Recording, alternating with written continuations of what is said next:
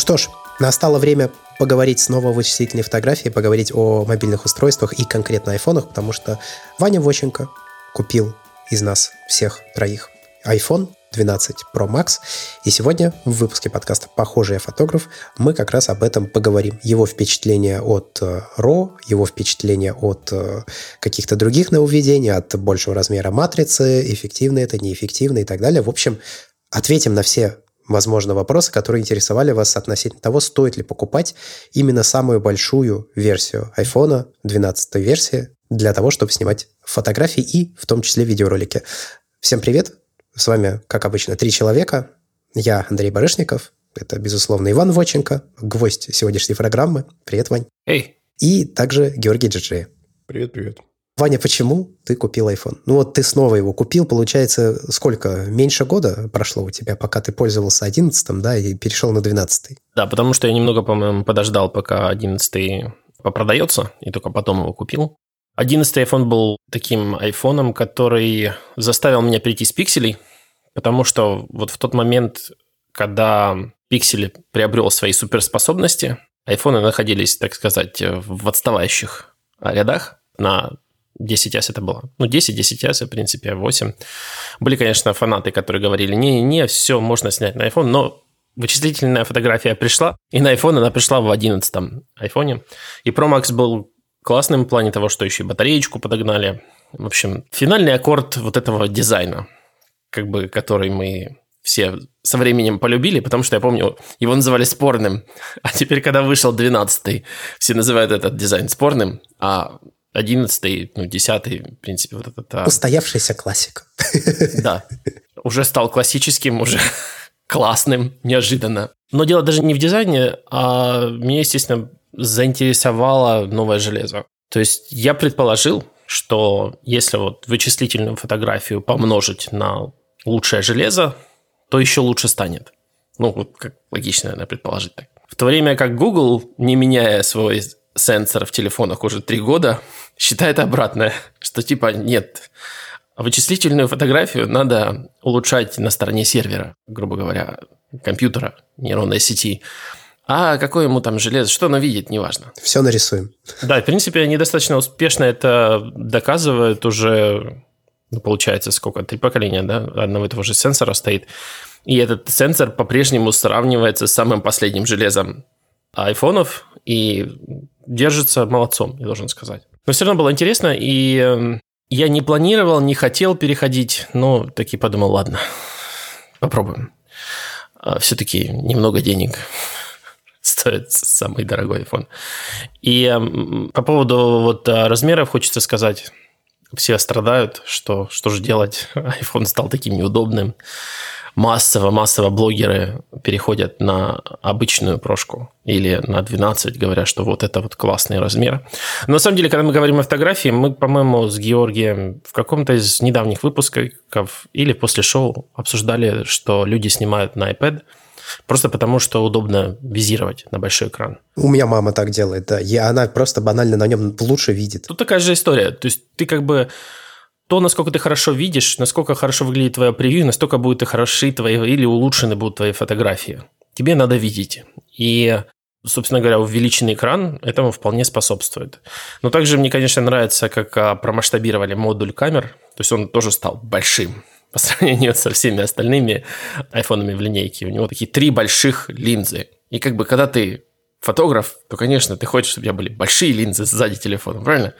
Их три они большие. Они даже выпирают вроде бы из корпуса сильнее, да, чем на других? Да, сильнее выпирают. Ну, короче, все как надо.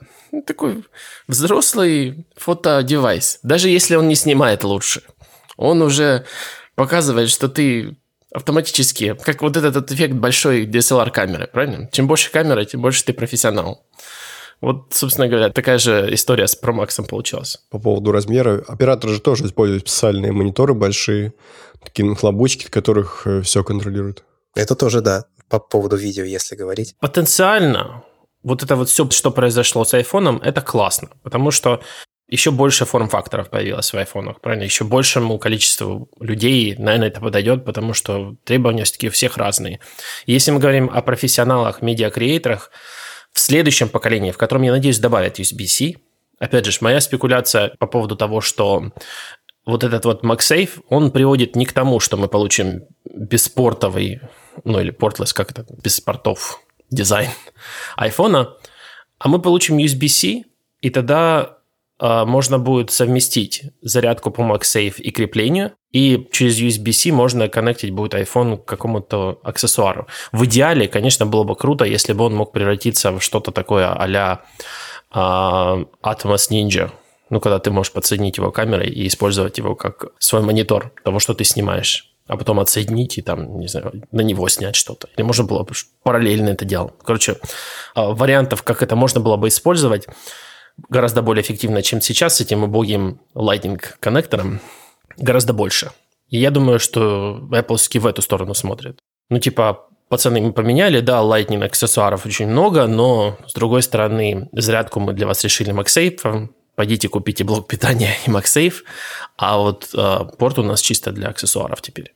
Ну, не чисто, тоже за него можно заряжать, но это будет правильнее, скажем так. Он сможет и питать устройства, которые к нему подключены адекватно. В общем, интересная идея, как по мне. Надеюсь, что в следующих, там, iPhone 13 или 12s все-таки мы увидим USB-C, а не просто там закрытую поверхность. И такой, ура! То есть ты не разделяешь этого блогерского чаяния по поводу того, что разъемов не будет вообще? Нет, я думаю, что Apple это такая компания, внутри которой, по-моему, есть группы инженеров, которые соревнуются друг с другом о том, какое решение в итоге победит. Такое ощущение иногда складывается из этих продуктов. Но вполне возможно, что, опять же, этот дизайн может им позволить сделать оба варианта. Они могут сделать, например, какой-нибудь подписочный iPhone, который субсидированный будет наглухо от Apple, где будет только электронная симка, вообще сим-трей уберут, и разъем для, ну, Lightning или вообще для чего угодно уберут. И сделать его просто очень доступным. И вот само это может толкнуть людей вот к тому, что там мне все равно, мне никакие разъемы и не нужны, в принципе, на iPhone. Ну, в одном из своих интервью, я не помню, какому именно сайту, ну, когда еще Джонни Айв работал в компании, он это говорил, правда, относительно айпадов, но я так понимаю, что это некое общее видение в целом э, современных гаджетов. Но он говорил, что в идеале они хотели бы, чтобы iPad был просто кусочком стекла, в котором нет портов, в котором нет кнопок, э, просто экран в руках и все.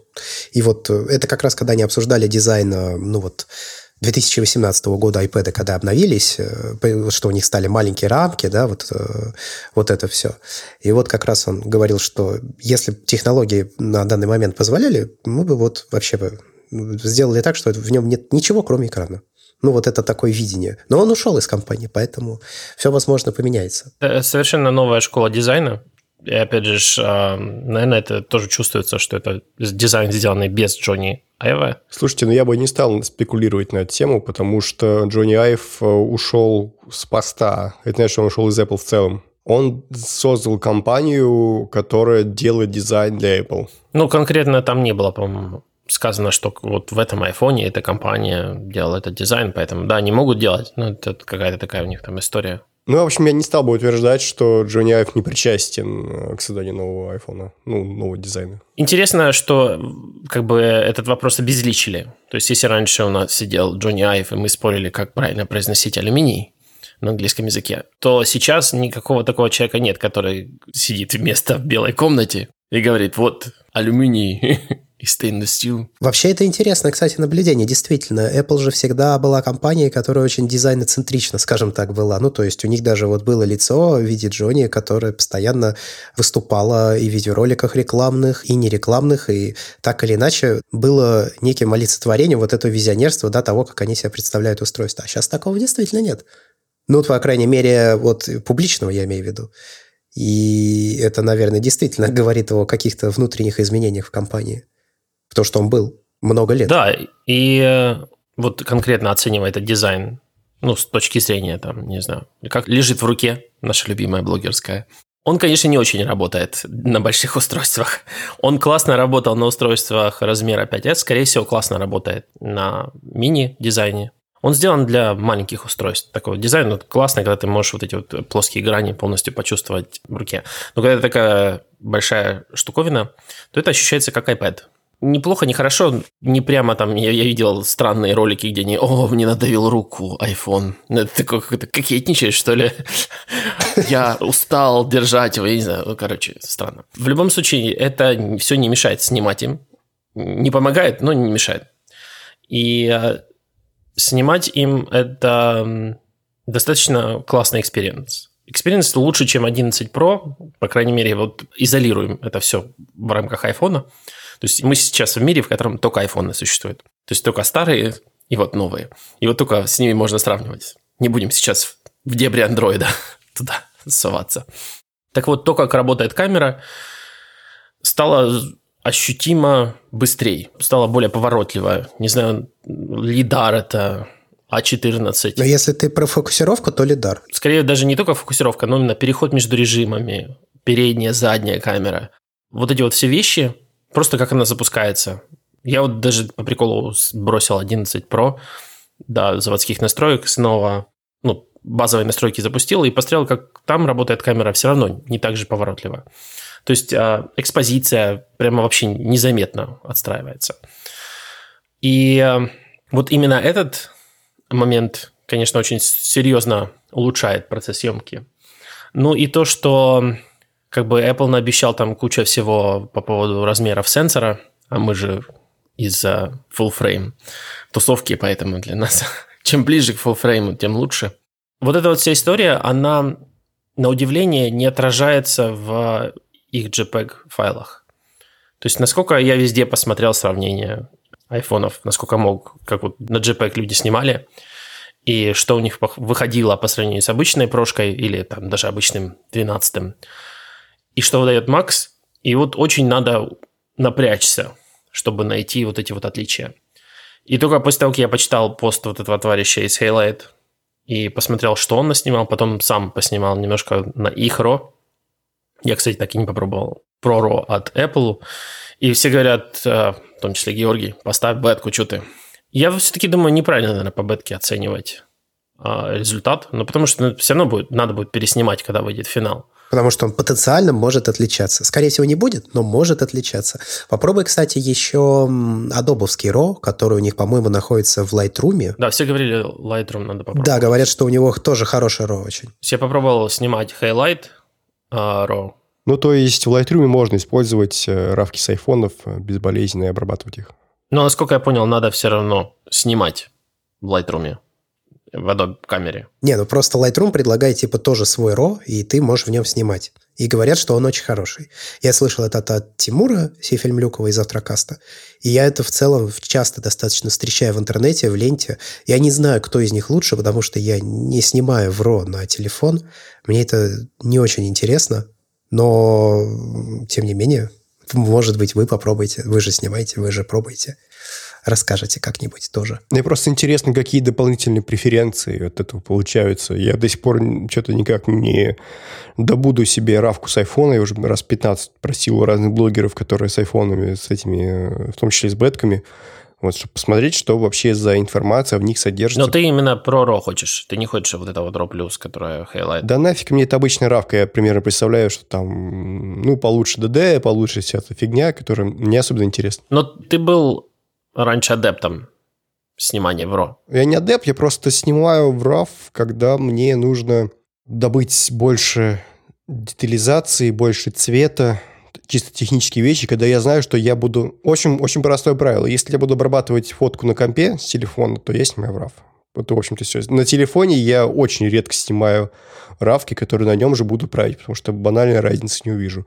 А про RAW мне интересен именно в плане вычислительной фотографии, потому что, судя по тому, что я видел на презентации, то, что я понял про этот формат, он содержит в себе еще и дополнительные данные, которые ты можешь править. То есть это вот дополнительными слоями накладывается вычислительная фотография, которая улучшает изображение там, в том числе карты глубины, в том числе ты можешь благодаря этой карте глубины э, менять каким-то освещение образом постфактум. То есть более продвинутая коррекция вот этого вот изображения. Но я, кстати, не вижу, как Apple это реализует в плане того, ну, манипуляции с этим. Ну, хорошо, они дадут доступ к данным. Да, вот в Pro RAW они будут. Они показали, как это замечательно там работает. Где-то там. Даже они показали какое-то приложение. А так, а сторонние редакторы получат к этому доступ? Да, то есть получается, что Adobe или кто-то сейчас, у них есть к этому доступ, и они вот дадут э, все инструменты для манипуляции, необходимых вот именно не знаю, чтобы оценивать, опять же, эту карту глубины работать с ней комфортно. Пока то, что я увидел в RAW который из Highlight, я его попробовал, кстати, проявить сначала Darkroom, что-то мне вообще не понравилось. Потом попробовал просто функцию в Highlight Instant проявку. Она оказалась такая классная, на удивление. Подумал, блин, надо было всегда пользоваться. Но еще покрутил просто в Lightroom, и на компьютере тоже покрутил в обычном фотос. И могу сказать, что Apple просто банально не научили свои алгоритмы, по-моему, работать со всеми данными, которые предоставляет больший и лучший сенсор Pro Max. Можно получить изображение потенциально получше детализации, чем на обычной прошке. Это будет ощущаться так. Ну, как бы если ты разбираешься в фотографии, ты это увидишь разницу. Если нет, не увидишь, что вообще не надо гнаться, опять же, за камерой Pro Max по этому поводу. Как бы когда ты эм, поснимал в этом RAW, ты понимаешь, что вот, блин, опять придется снимать все в RAW, потому что умные алгоритмы не могут с этим работать красиво. Я бы в любой день, наверное, предпочел, чтобы, эм, ну, не давайте, это, допустим, про RAW, сделайте так, чтобы ваша нейроночка это все вот просто съедала и, и выдавала классный результат. Но похоже, что у них же вот pipeline от а, обычного сенсора, который там, допустим, 12 Pro, который радикально не отличается, или еще не умеет, этот, скажем, нейронка переключаться между этими режимами, знаешь, вот сейчас у меня типа сенсор пожирнее, или там стабилизация а, сенсорная, я там чуть здесь побольше задержу экспозицию. Вроде бы сейчас делает, конечно, она подольше дает держать вот эти вот handheld кадры ночные, чем обычная оптическая. Вот, кстати, так вот как будто Apple сказала, вот у нас сенсорная стабилизация. Классно. И все такие, давайте искать, где она лучше и не видно, чтобы она была лучше вот так вот просто на всех обычных примерах. Ну, потому что по факту она, несмотря на то, что это отсылка к большим камерам, но в больших камерах она существует по одной причине. Как любит говорить мой любимый аналитик, по одной простой причине. Камера стабилизирует линзы, ну, оптику, которая сама по себе не стабилизирована. Canon еще когда-то давно сказали, когда они там упирались и не ставили стабилизаторы в камеры, до последнего буквально. Было бы иронично, если бы в айфоне появилась стабилизация сенсора первым, а потом Canon ее сделали. Ну, вот получилось наоборот. Они говорили, что стабилизировать лучше всегда в линзе. Вот если стабилизировать, то только там. Не надо вот это вот сенсорным этим всем барахлом заниматься. Но опять же, сам по себе сдвиг сенсора позволяет сделать всякие там крутые вещи, ну, например, сенсор shift э, экспозиция, когда ты можешь увеличивать количество мегапикселей статической сцены, благодаря тому, что ты сдвигаешь сенсор, пока идет захват изображения. Ну, для этого, опять же, чтобы надо фиксировать. Ну, вот эти вот все сенсор shift камеры давно этому, по-моему, научились. Это такая штука, которая... Те, кто пользуется, те пользуются, им очень нравится. Я никогда особо не пользовался, но вот она есть. Но этого не используют, нет этого применения этому всему в новых айфонах. Ну, на самом деле, это можно добавить апдейтами. С другой стороны, э, нельзя сказать, чтобы айфоны как-то существенно улучшались с апдейтами в плане фото. Я, по крайней мере, разницы не видел. Мне кажется, наоборот, даже хуже начинают снимать со временем. Ну, ты не обращал внимания, что там, когда ты снимал год на 11 Pro, что у тебя лучше становились изображения? Я что-то не замечал, что они как-то лучше становились. Нет, этого принципиально нет. По-моему, Apple очень жестко на этом настаивает. Они не Google в этом плане, которую просто все свои алгоритмы распространяют на все пиксель-телефоны, там, вплоть до третьего или там второго, я даже не помню, насколько уже глубоко уходят апдейты камеры. По-моему, третье все-таки. Третье, четвертое поколение точно будет получать одни и те же фичи, и ничего такого-то там драматически другого не происходит. А Apple нет. То есть вот, например, ночная сцена на селфаки и на широкое стекло, которое, кстати, пользуясь случаем, говорю, отвратительное по-прежнему. Одно из моих самых любимых, кстати, в айфоне и самое пакостное. Добавили ночной в него режим. Можно было вполне, я считаю, добавить в 11 Pro апдейтом, сделать людей счастливыми. Но Apple они не про это. А стаб есть в широкоугольной линзе? Нет. На обычной камере и на телефото двойная оптическая стабилизация изображения. То есть на ширке нет? Ну, короче, не нужен. На ультраширике нет. Оптическая стабилизация изображения сдвигом матрицы только на обычной камере, ну, которая широкоугольная. Ну, то есть это жадность тепла просто. Ну, с другой стороны, поэтому айфоны продаются э, раз сколько там, в тысячу лучше, чем пиксели. Отчасти поэтому тоже. Да, потому что, чтобы получить новые функции, надо получить новый iPhone, собственно говоря. Ну, в общем, они бы вполне могли бы, конечно, не жадничать, но так получилось, что жадничают. А, по-моему, что им позволило сделать сенсор shift стабилизация, это потенциально сделать оптику лучше. Я не говорю, что она фактически лучше, но вот такой принцип, когда ты стабилизируешь не элементы в стекле, а именно сенсор, позволяет тебе меньше элементов использовать в линзе, соответственно, увеличить светочувствительность, но это не отображено в числе F, по крайней мере, на спеках. То, что я вижу с камеры просто обычной wide angle, она невероятно классная. Вот она не то, что это прямо драматически более четкая, чем, скажем, на 11 Pro. Но вот всегда чувствуется, когда пропали какие-то дополнительные оптические преграды на пути света. Вот какое-то появляется такое как чуть-чуть протерли тебе стекло, через которое ты смотришь. При этом, я так понимаю, они до сих пор не убрали вот эти вот блики противные, которые были на 11-х айфонах. Нет, не убрали, они даже вроде бы хуже стали на самом деле. Это вообще проклятие. Они стали хуже, их стало еще сложнее избегать. И э, я удивляюсь, что это такая не проблема для всех. Но я хочу сказать, что это было и не только в 11 айфоне, это было и в 10 айфоне, это было и в 10s, 10R. Может быть, раньше не обращали внимания, но в айфонах всегда, по-моему, эта проблема была. По крайней мере, начиная с десяток точно. Она, в принципе, в той или иной степени есть в пятом пикселе. Я ее замечал. Опять же, не так ярко выраженная. Почему-то в оптике айфона это прямо вообще ух, Иногда такое светошоу можно сделать из того, что ты снимаешь.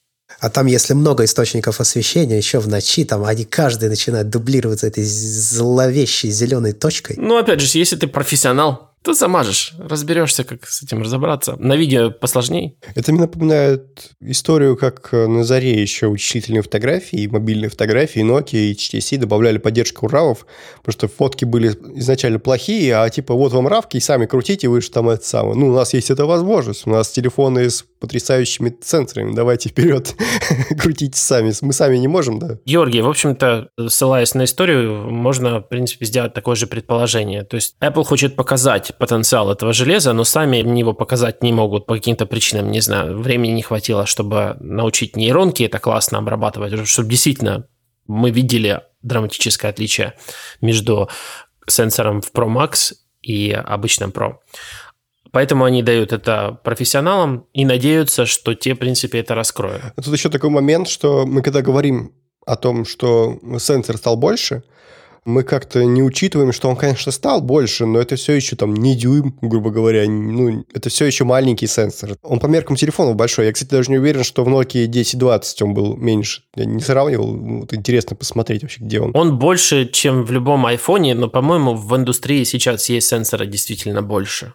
Цвет клини на них не сошелся, как бы это не звучало э, каламбурно.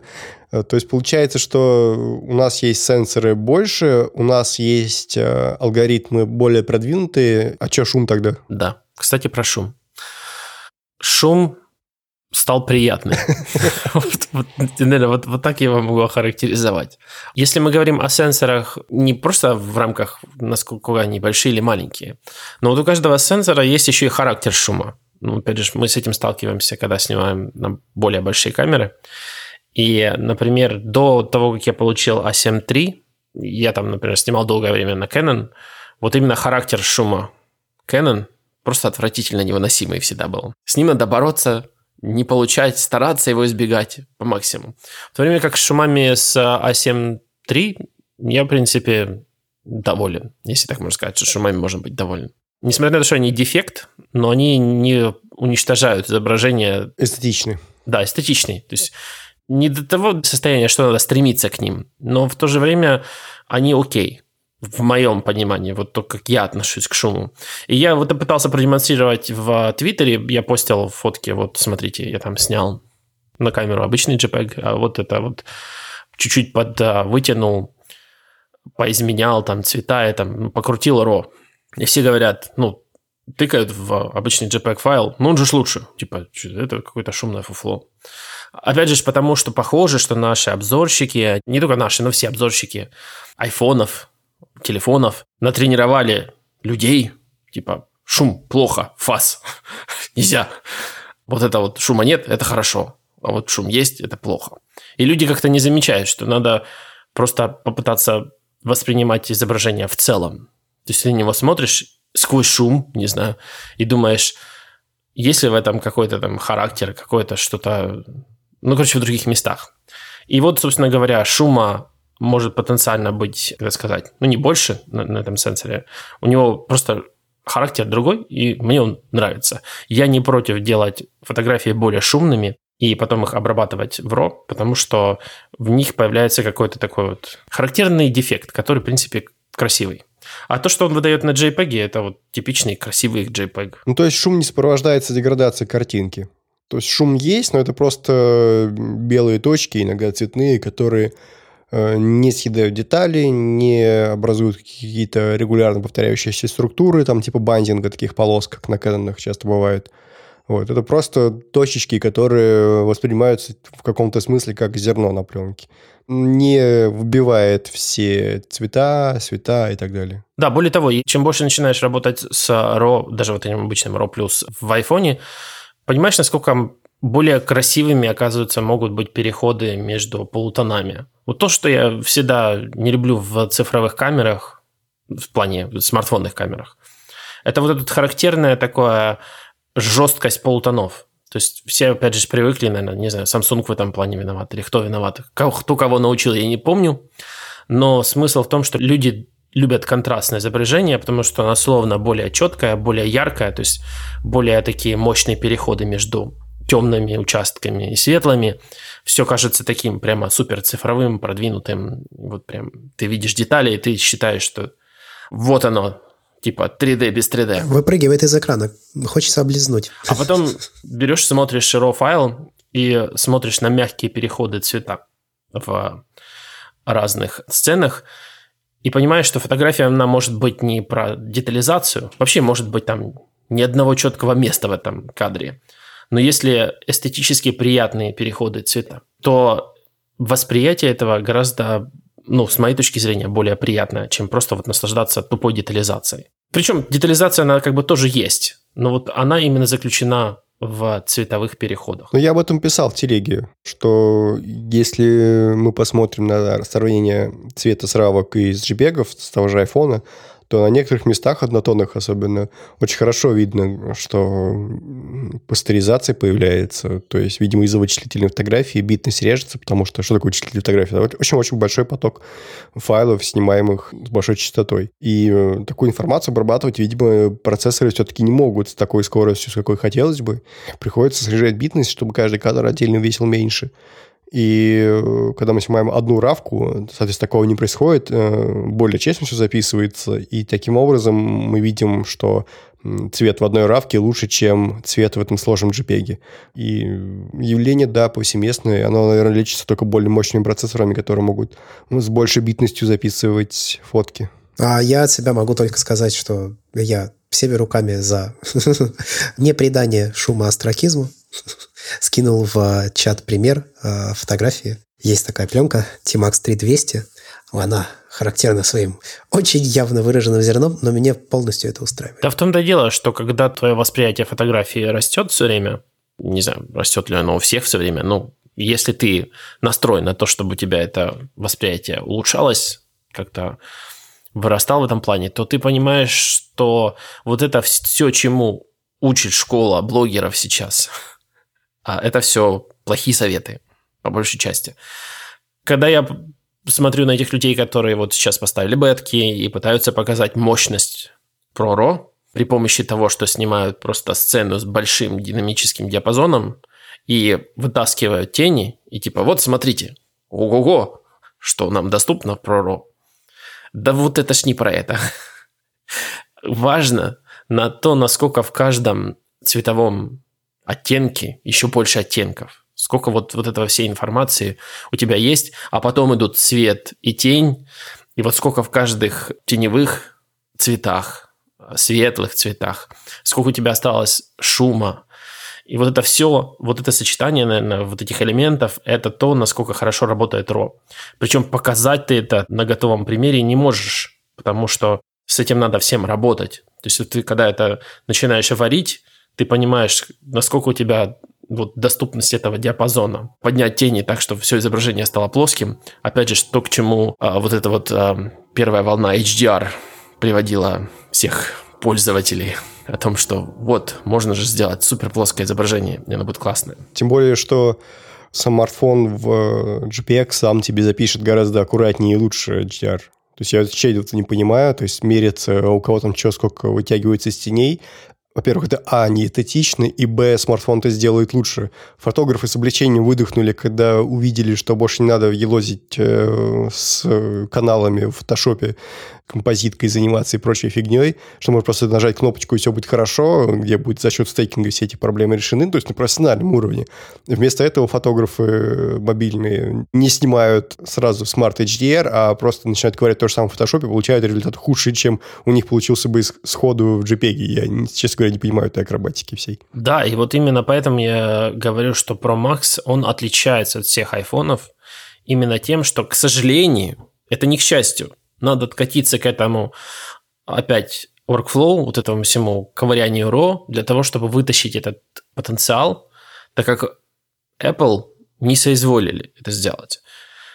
И это как бы круто, то, что оно там есть, но процесс съемки усложняется снова, если хочется получить вот этот вот максимум от того железа, за которое вы заплатили деньги дополнительные. Вань, но зато выйдет потом iPhone 13 Pro Max, я имею в виду, и там будет великолепный Smart HDR э, и все такое. Ну, просто. Ну, вот делаем ставки о том, как, а, в общем, они будут выкатывать новое поколение, в котором вот этот вот модуль э, с Pro Max наконец станет во всей линейке, и нейронку научат нормально с ним работать. Потому что, опять же, наверное, им важно, чтобы эта штуковина была во многих телефонах сейчас, а, не то, что они собирают данные, но просто они могут комфортно даже своими какими-то группами тестеров пользоваться вот этими телефонами с дополнительным софтом, который будет собирать данные. И вот computational photography часть именно обучать вот этому новому железу. Слушай, мы с тобой обсуждали в, после шоу одно наше общее какое-то впечатление, что вычислительная фотография в 2020 году как-то притормозила немножко. И даже интересно, что они сделали в 2021 году в плане именно вот э, новых возможностей фотосенсора, потому что, ну, что будет в 2020 году, я, в принципе, с Антоном Кузьминым довольно точно предсказал. Оно напрашивалось, то есть появление ночного режима там, там и там, ну, в смысле, во всех э, линзах, совмещение ночного и портретного режимов, то есть, очевидно, допиливание того, что было в iPhone 11 Pro заложено. Это читалось. В то же время если посмотреть на вообще вот историю развития вычислительной фотографии, бум произошел там в 2017 году примерно, когда пиксель первый вышел. Тоже в 2017 году же, да? Первый пиксель в 16 по-моему. То есть появился первый пиксель, появился iPhone 7, который представлял собой э, первый популярный, скажем так, наверняка какой-нибудь там LG делал еще что-нибудь подобное до. Но вот первый смартфон, который был реально трендсеттером в этом плане, был iPhone 7 плюс, который имел две камеры, который появился портретный режим, который работал отвратительно. Я по этому поводу как раз и писал в свое время э, гневные пасквили у себя в блоге. И вот это вот все потихонечку развивалось, развивалось. Даже никак, почему потихонечку развивалось, прям очень мощно. Был iPhone 10 и 10s, где появился Smart HDR продвинутый. Был iPhone 11 Pro, в котором появился Night Mode и так далее. Все это время Pixel тоже там свои алгоритмы допиливал появлялись новые технологии. Но у Пикселя прорыв произошел на третьем, когда они добавили вот этот ночной режим, который прямо мог буквально день делать из ночи. Ну да, и появился раньше, чем в айфоне на год. А в принципе к тому, что в этом году как-то без прорывов обошлось, и либо нас все поразят в следующем году, чем-то таким, и я, честно говоря, не очень представляю, чем именно, потому что раньше я, по крайней мере, понимал, как это все происходит, э, за счет чего происходит наращивание мощностей вычислительной фотографии. А сейчас как будто это все уперлось в потолок. То есть стекингом задачи уже не решаются. Но ты упомянул э, Pixel Shift, В принципе, да, мне кажется, это то, что может вполне появиться не только в айфонах, а вообще во многих очень смартфонах. То есть добавляем матричную стабилизацию, добавляем софтом пиксель шифтинг, получаем более высокое разрешение, имеем возможность больше кропить. Самое очевидное применение. Вот таким образом, возможно, iPhone решат проблему своих э, не самых э, приближающих телевиков. То есть, вероятно, они не будут себе ставить ничего более дальнобойного, чем имеется сейчас.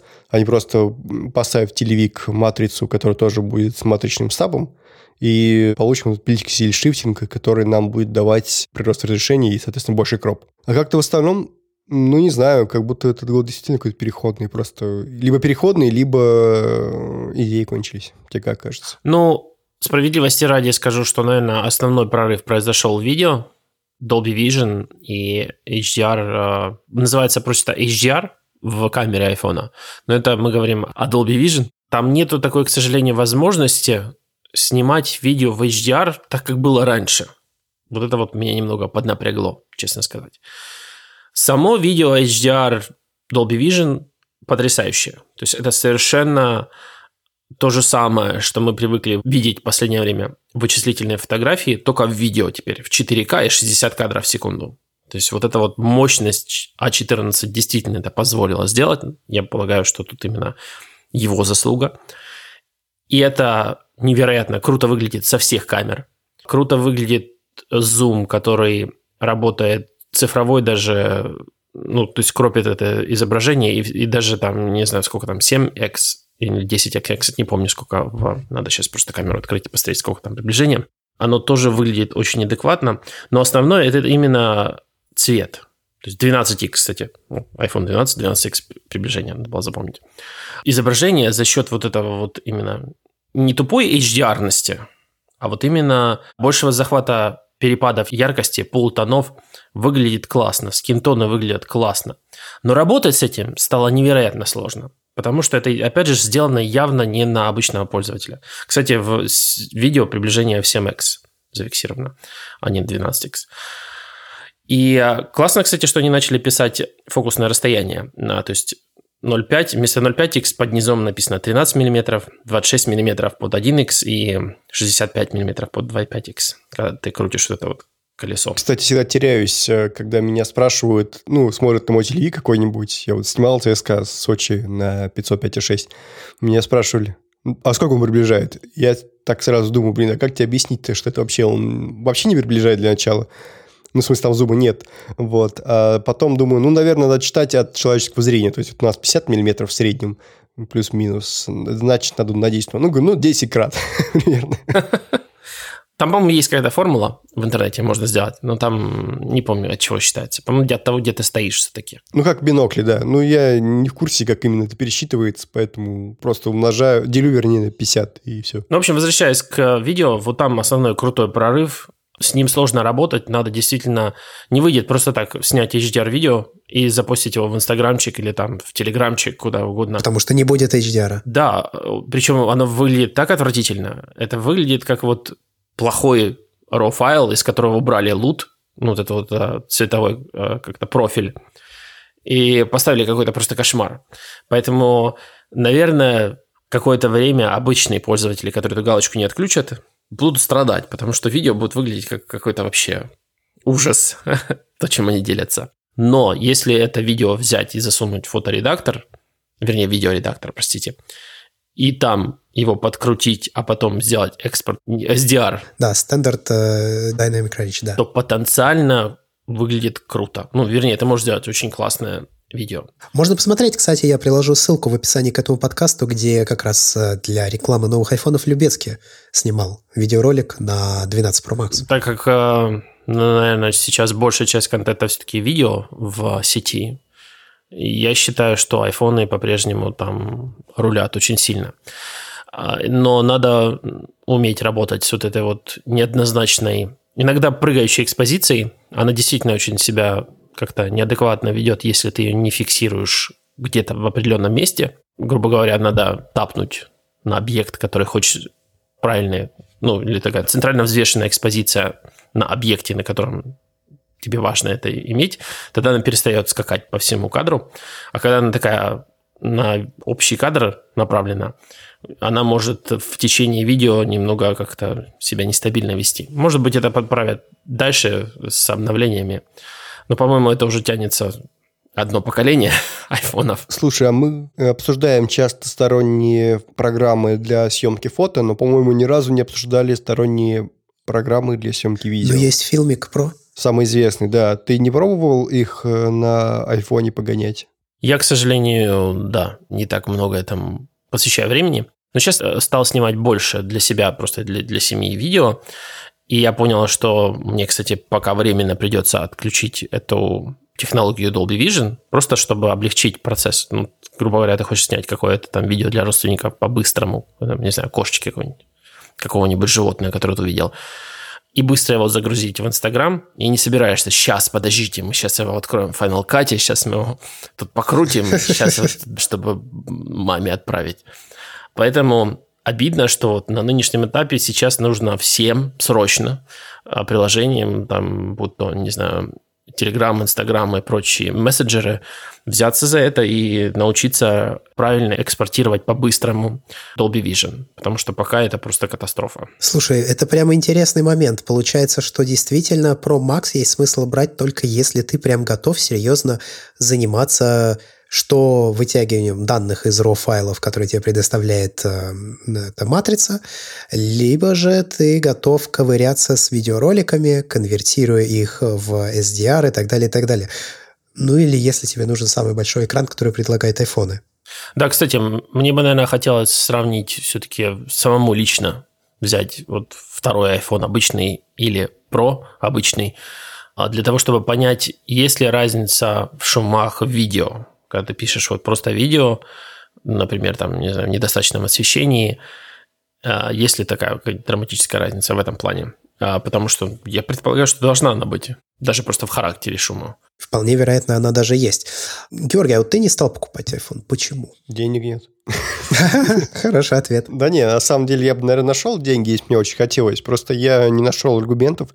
И после того, как послушал Ваню, убедился в том, что, наверное, скипанул эту итерацию. Ну, во-первых, я никогда не был фанатом самых продвинутых камер в смартфонах. То есть, как смартфон меня вполне устраивает 11 Pro, и я думаю, что он меня будет устраивать очень долго. Слушай, у меня, на самом деле, небольшое разочарование после того, как год походил с iPhone 11 Pro. И не столько от смартфона, сколько от себя. То есть я-то думал, что вот, вот у меня теперь появился смартфон с топовейшей вычислительной фотографией, наконец-то вот на той экосистеме, на которой я привык сидеть, появился инструмент, которым я могу э, снимать, э, используя всю мощь вычислительной фотографии, и как-то снимать больше на смартфон не стал. Это связано, в первую очередь, с тем, что смартфон для меня ненадежное устройство. Я не могу на него положиться. Я беру смартфон, но я не знаю, получится у меня сейчас или нет. То есть чаще всего получается, но когда я беру камеру, получается всегда. А когда смартфон, ну, может получиться, может не получиться, может быть, он успеет э, красиво сделать портретный режим, может не успеет, может быть, он вообще этот портретный режим нарисует отвратительно, когда там я снимаю животных, например, то всегда почти так происходит. И таких примеров очень много. То есть результат часто непредсказуем. И вот из-за этой непредсказуемости я воспринимаю смартфон просто как устройство, которое я снимаю только тогда, когда у меня нет других устройств под рукой. Это бывает часто, но не то, чтобы в этом смысле я настолько хотел, чтобы вот те фотографии, которые я снимаю в таком режиме, были лучше, чтобы я э, отдавал там условно, ну, не знаю, 11 Pro, допустим, я продам тысяч за 60-70, да, 12 Pro Max сколько стоит у нас? 1110, наверное, самый дешевый. Это в этом плане, кстати, да, мне понравилось, как Ваня сказал, ну, я так подумал, 12 iPhone стоит не очень больших денег. Здесь прям жители, короче, России, близлежащих стран прям такие, ну, да, окей, окей. Я когда 11 Pro брал после семерки, я бомбил, что типа ни хрена себе он стоит.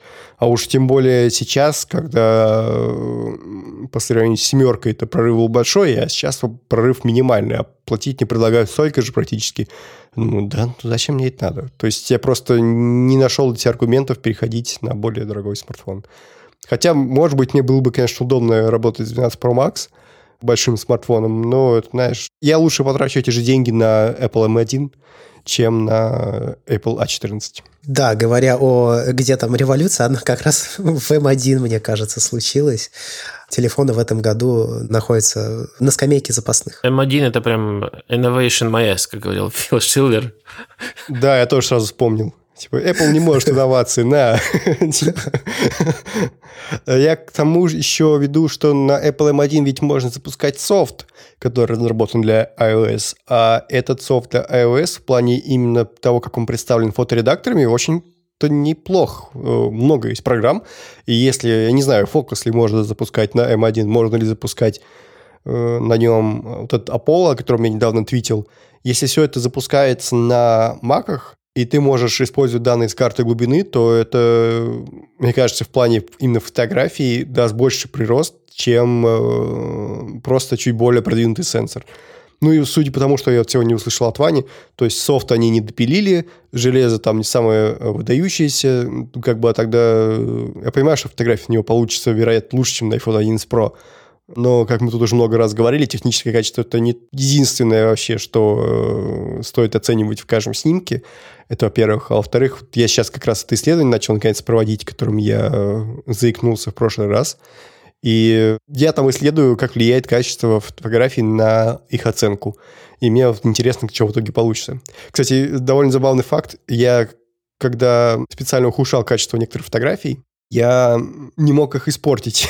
То есть фотографии с большой камеры, в них настолько много информации, настолько нехорошие изначально, что когда ты начинаешь их уродовать, смотрится это все равно видно, что это изуродованная фотография с хорошей камеры, а не изначально плохая. Вот такой вот я неожиданной задачей столкнулся. Ну, если ты хотел добиться романтики и флера старых камер с первых смартфонов, в которых эти камеры были, то у тебя, если что, на мой взгляд, не получилось они не имеют этого флера. Некоторые имеют. Я посмотрел, не знаю. Но мне интересно, что получится из этого исследования. Ссылка на него будет в описании к выпуску подкаста.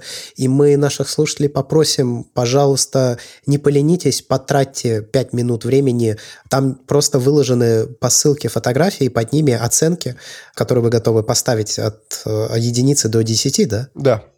Фото 14 и просто нужно поставить каждой фотографии оценку по поводу того, нравится или не нравится, без относительно каких-либо критериев. Ну, то есть вот Можете оценивать техническое качество, можете оценивать общее впечатление от фотографии. Вот нравится или не нравится. А дальше, что именно нравится и что именно не нравится, это решает уже непосредственно сам зритель. Тут никаких точек отправных э, дано не будет со стороны Георгия. Да. Кстати, по поводу цены здесь, я очень много вещей трейданул для того, чтобы взять этот iPhone. Я тоже думал скипануть. Оправдался.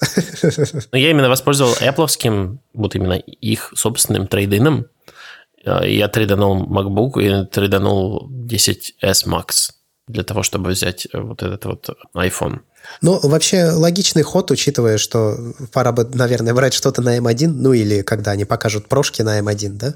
А, там же появились уже слухи, что там какой-то ликер написал, типа, вот если вы думаете, что M1 мощный, это вы еще не видели M1, который в прошках поставили. M1X, наверное. Ну, типа, да, как эм, кодовое, по крайней мере, название. В таком случае мне будет очень обидно за тех, кто купит прошки текущие 13-дюймовые. Уж переименовали бы их тогда просто в MacBook, как э, типа iPhone, есть iPhone Pro и iPhone mini. Сделали бы такую же линейку в Mac. Сейчас на самом деле сложный выбор между Air и прошкой, тренажкой нынешней. Потому что, ну, реально ты выбираешь между вот этим тачбаром, охлаждением, чуть-чуть более ярким экраном и чуть-чуть более лучшими динамиками и микрофонами встроенными. Но при этом чуть больше размера корпуса. Для меня самое обидное это, наверное, количество разъемов в прошках на M1. Ну, или даже просто в M1 компьютерах сейчас. А, я не понимаю, а что мешает использовать все те же хабы, которые, по-моему, стали просто данностью? Хочется, чтобы больше разъемов было на корпусе. И так мало было. Еще отбирают. Я сенситив к этому вопросу.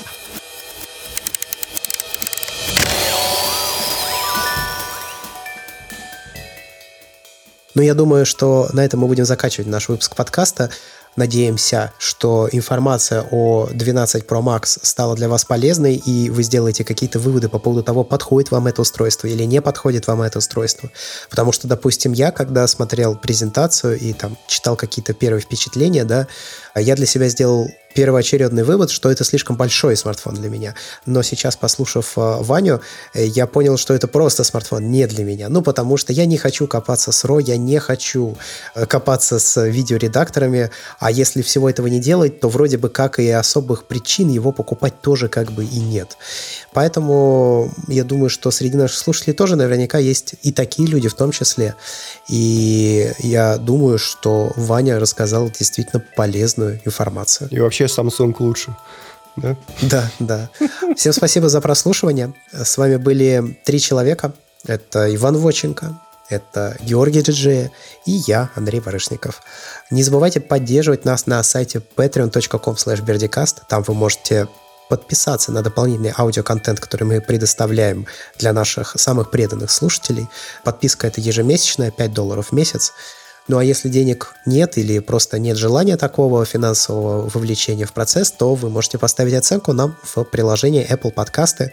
Можете поставить нам звездочку в приложении Яндекс Музыка. Там тоже есть свой, ну, не то чтобы оценки, да, но просто можно, скажем так, поставить лайк подкасту. И это тоже, в общем, будет очень приятно, очень полезно. За этим все. До скорых встреч и пока-пока. Всем пока. Пока.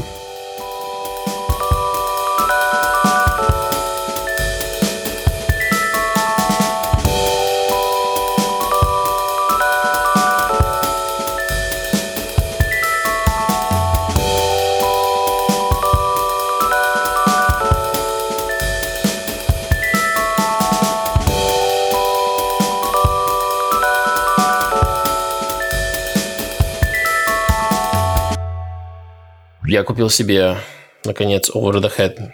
Over the Head. Over the Head. Не знаю, как это называется. Ну, в общем, такие большие наушники Sennheiser. Теперь буду как настоящий радищик. А, а кстати, я вот увидел э, ретвит твой, Георгий, что там приземляются белки как супергерои, когда угу. прыгают. Но там в комментариях уже объяснили, что это никакие не прыжки, не супергерои, это они так задирают лапу. Там на первой фотографии, если посмотреть, видишь, правая нога размыта. Это они, короче, своих Да я понимал, что это не прыгают они так. Мне просто понравился твит и описание. Я понимаю, что это не замечание. Не, а прикинь, ты вот пишешь какой-то вот такой твит, да, ну типа просто шутки ради, и внезапно бац, миллион лайков. 14,1 тысяча. Э, я в таких ситуациях рассуждаю, что а, 180 тысяч. Я в ситуациях рассуждаю, что ничего страшного не произойдет, если это кажется неправдой. Ну, если я понимаю, что, скорее всего, так, это не так, но описание забавное, картинка смешная, и если кто-то будет реально считать, что белки прыгают и садятся так, ну, и, и ничего страшного тут не произойдет. Не-не, я не про белок, я про то, что ты ни, ничего не предвещало беды, а тут внезапно у тебя просто личка уменшена, и все остальное просто разрывается. Слушай, у меня когда аккаунт был Twitter... гораздо меньше, чем сейчас, там было подписчиков 100 там, или 200, и, э, у меня такие периодические твиты бывали, потому что я так всегда складывалось, что меня читало много ну, людей, которые гораздо популярнее моего аккаунта и там пишешь какой-нибудь скромненький твит, например, там про курьера, то, что ко мне приехал курьер в университет, и э, я, когда его направлял, куда подходить, сказал ему, в какую дверь входить, вот, начинаю это объяснять, он говорит, а я знаю, говорит, я МГУ оканчивал.